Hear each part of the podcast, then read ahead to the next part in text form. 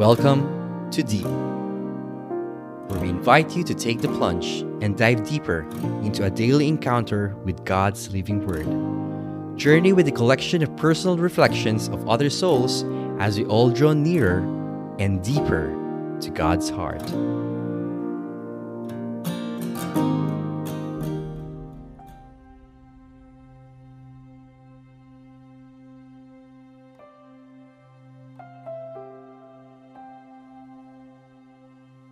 Hello, brothers and sisters.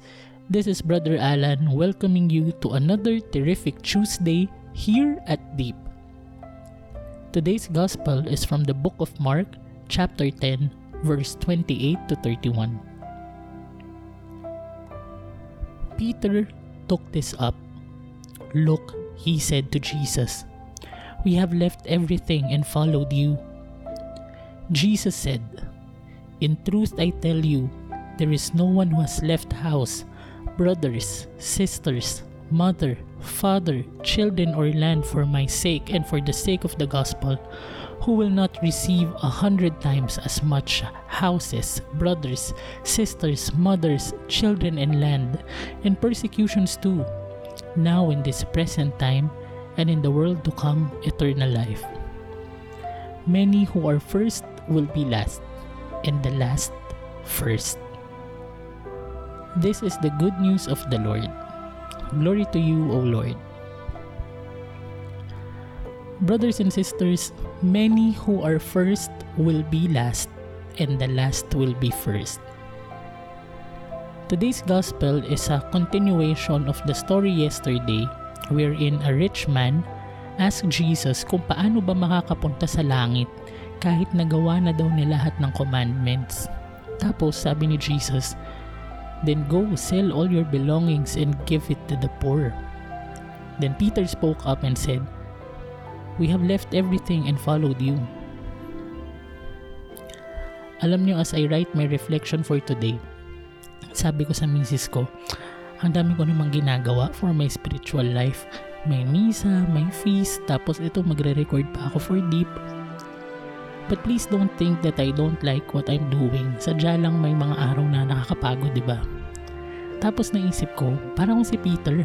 Para akong si Peter na nagsasabi kay Lord na, Uy, dami kong pinagpalit para sa'yo, ang dami kong ginagawa para sa'yo. Baka naman, Lord. But how did Jesus react? What did He tell Peter? Sabi niya, whatever we do for the Lord, babalik sa atin a hundredfold, hindi lang sa present time, ngunit hanggang eternal life. Ang sarap pang hawakan nung promise of eternal, nung promise of eternal life in heaven. But Jesus did not say that it will be an easy life. He clearly mentioned to Peter that a life spent pursuing the Lord will be full of persecutions, full of sacrifices. Ito yung medyo mahirap na part eh, no? Kasi minsan, pag puro nahirap, napapaisip na tayo na nakikita pa kaya ni Lord yung kabutihang ginagawa ko. Alam pa kaya ni Lord na ang dami kong ginagawa para sa Kanya. Kapatid, if you have this question right now, Jesus is telling you that yes, He sees you and He knows everything that you've been through. He is promising us today that even though our life will be filled with hardships and persecutions, as long as we follow Him and believe in Him, there is a promise of heaven, there is a promise of eternal life waiting for you. Many who are first will be last, and the last will be first. If right now you feel na agrabyadong agrabyado ka sa buhay, kahit mapagmahal ka at makajos ka, believe in the promise that your reward will come in this lifetime. But if not, your reward will definitely come in heaven. Amen.